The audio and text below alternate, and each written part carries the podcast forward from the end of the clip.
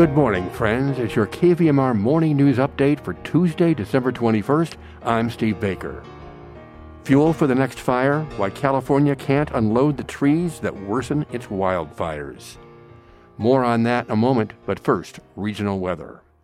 Nevada City, Grass Valley today, sunny with a slight chance of showers after 3 p.m., increasing clouds and a high of 54. Tonight, showers up to three quarters of an inch possible, low 42. Tomorrow, showers high near 47, up to an inch possible. Christmas Eve and day, there's a chance of a white Christmas, but the forecast currently is calling it rain and snow showers for the weekend here. Sacramento today, mostly cloudy, chance of showers, high 50. Tonight, showers, low 45. Tomorrow, showers and a high of 51.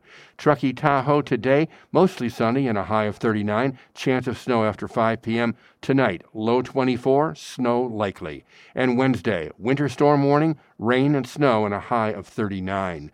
Placerville today, sunshine and clouds mixed, high 56. Angels Camp, partly cloudy and a high of 59. Now, this actually came in from the National Weather Service yesterday. A series of storms will bring significant snow and make travel difficult, if not impossible, at times in the Sierra as we head into Christmas weekend. Those living in the mountains should stock up with extra food so we don't have any Donner Party like stories in a few weeks. Someone has a sense of dark humor at the Weather Service these days. Meanwhile, Nevada County Public Health reports 57 new confirmed COVID 19 cases for the weekend and Monday. As of now, over 10,000 cases, 10,050 to be exact, since the start of the pandemic. 163 are active. Six people are hospitalized, three in intensive care, according to YubaNet. One additional fatality has been recorded, plus one last Friday, bringing the Nevada County death toll to 121 since the start of the pandemic. Yesterday, proponents delivered notices of intent to recall every Nevada County supervisor to the elections office, kicking off the process to remove the supervisors from office. Four of the five notices were served to supervisors during last Tuesday's Board of Supervisors meeting. This story from YubaNet.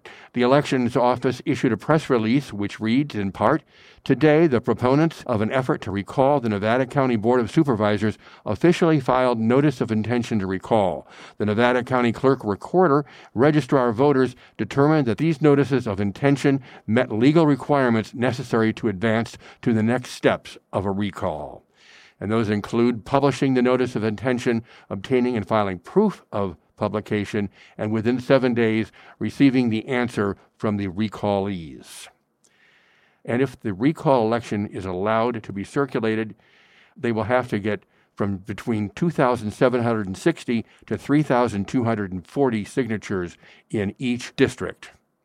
And the cost of the election is now estimated as $260,000 for a standalone election, and if they're able to consolidate as low as 95,000 and that taxpayers will foot the bill for the recall election. Well, this was a four-page story in the Sacramento Bee. It's also available at sacbee.com. We'll just give you a slice of it. Dateline Chester. Neil Fisher's company sits on an enormous stack of kindling, a staggering backlog of dead and dying trees that could catch fire again. Collins Pine Company was left with 30,000 acres of blackened pines and firs after the Dixie Fire ripped through the company's private forest in Plumas County this past summer. There's no way Collins Lumber Mill can process the trees quickly, and the same goes for neighboring lumber companies struggling with their own stock of burned, dried out, and combustible timber. Says Fisher, the resource manager at Collins, dead on the stump. I mean, dead. We're estimating 10 to 15 years of supply. They are at high risk of burning again at a higher intensity level than would a green forest. California's wildlife crisis is being fed by a host of problems, notably climate change and drought. The dilemma at Collins illustrates another contributing factor a shortage of places for the state to process wood. State and federal officials, as well as forestry experts, say California doesn't have nearly enough lumber mills to process the trees, dead or alive, that need to come out of the state's 33 million acres of forest land to reduce the risk of megafires. California suffers from a similar shortage of biomass plants which make electricity out of trees and brush hauled out of the woods. so the timber stays in forests. It's a fuel for the next fire, says Tim Robards, a staff chief at CAL FIRE, who oversees forest health and wood product issues. Robards says the problem has worsened in the past two years, during which 6.7 million acres burned. The surge of dead and dying trees is clogging the state's meager fleet of mills and biomass plants, he said.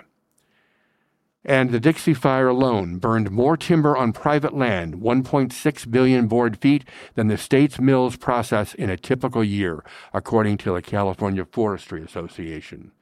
And their president, Matt Dias, says it's truly a crisis.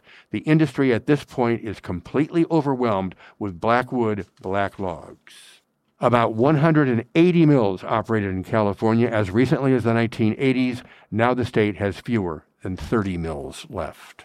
Do the math.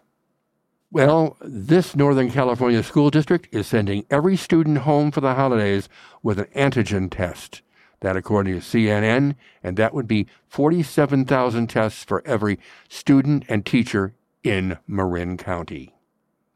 Birthdays today are headed by Jane Fonda at, at 84, talk show host Phil Donahue, 86, guitarist Albert Lee turned 78, actor Samuel L. Jackson is 73, and French actress, director, singer Julie Delpy, 52. Stay tuned for some more remarkable music on the Tuesday Morning Show with the quite experienced Paul Emery.